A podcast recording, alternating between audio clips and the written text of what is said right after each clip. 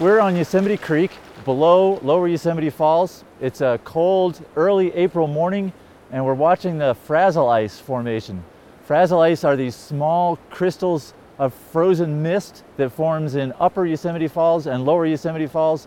The particles of ice wash down the stream with the liquid water in a slurry, a slushy, slurpy, goopy mass that uh, in many cases flows like lava.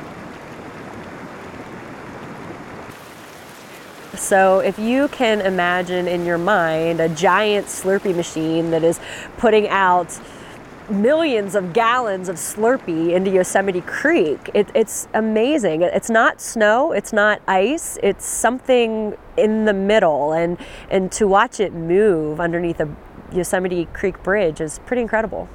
This is one of the more unique phenomena that you'll see in Yosemite if you're lucky enough to be here in March and April, which is the prime season for this. But it's an amazing thing to watch something this dynamic in Yosemite Creek. You see something that the millions of visitors who come in the summertime never imagined something like this.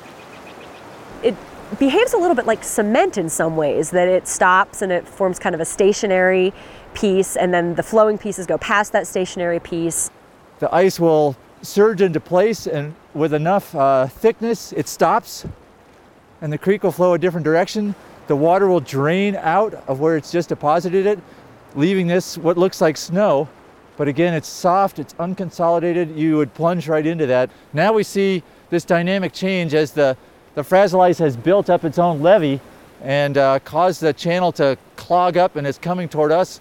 We're going to have to uh, be ready to move here uh, as the Yosemite Creek and uh, all of its uh, might is coming toward us.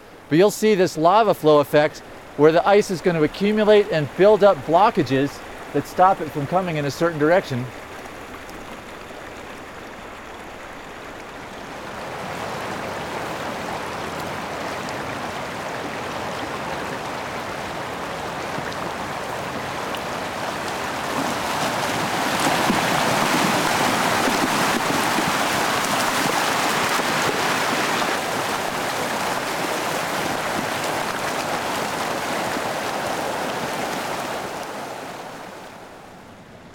It's the full force of Yosemite Creek, which can be up to, uh, say, 100 cubic feet per second. When that is moving along in a place where we don't expect it, where our engineering of building roads and trails and bridges uh, hasn't anticipated this, full flow of Yosemite Creek, has caused problems with uh, damage to buildings on the side of the creek and our footbridges. Uh, at least one has been destroyed. One other was displaced by frazil ice picking it up off of its footings and uh, others have been inundated by the frazil ice deposits at times.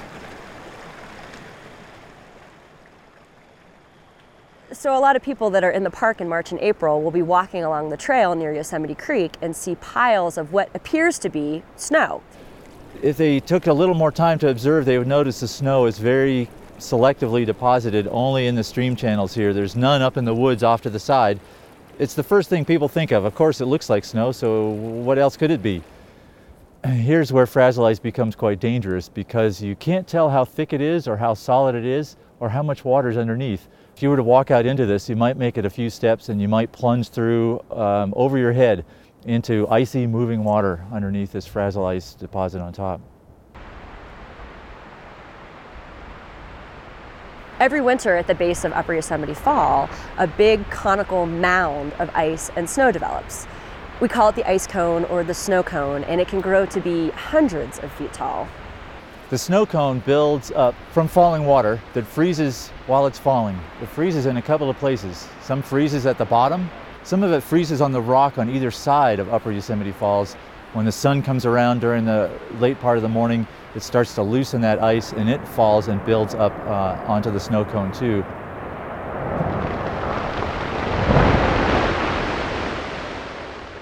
And you can hear them throughout the valley. It's pretty amazing how loud those ice sheets can be when they come crashing down.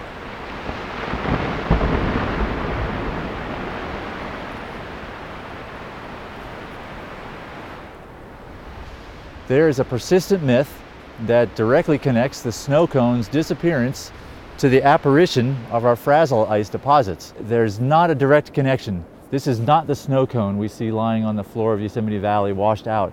The snow cone gradually melts away as temperature warms up As temperature warms up, the volume in Yosemite Creek increases, but these sub-freezing nights will turn some portion of Yosemite Falls to ice that flows in the liquid water, and the frazil ice, as we call it, is only indirectly connected to the snow cone. I have heard people refer to frazil ice as the snow cone breaking up, but um, if that were the case, then these other places where it exists in Yosemite Valley, that wouldn't be true. I've also observed it at Royal Arches Cascade, and I do know that it happens at Ribbon Creek, also over at Bridal Veil Falls, and Sentinel Creek.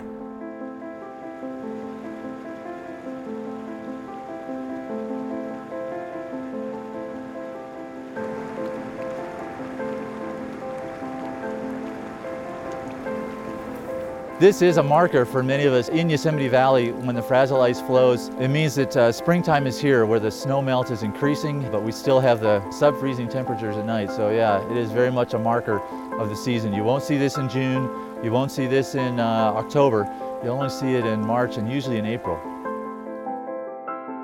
Well, Yosemite gets close to 4 million visitors a year, and the vast majority of those visitors come in June, July, and August, so they're here in the summer months. And I think that a lot of people are missing some of the magical events that happen in the wintertime. For example, Horsetail Falls. It looks like a glowing firefall in February. And the snow cone at the base of Upper Yosemite Fall. You're just not going to see that in June, July, and August. And the fact that frazil ice is flowing a lot of times in the spring. It's pretty incredible. So I think that Yosemite in late winter and early spring holds a lot of very special and unique natural phenomenon that more people would probably come here in winter if they just knew that they could experience these things.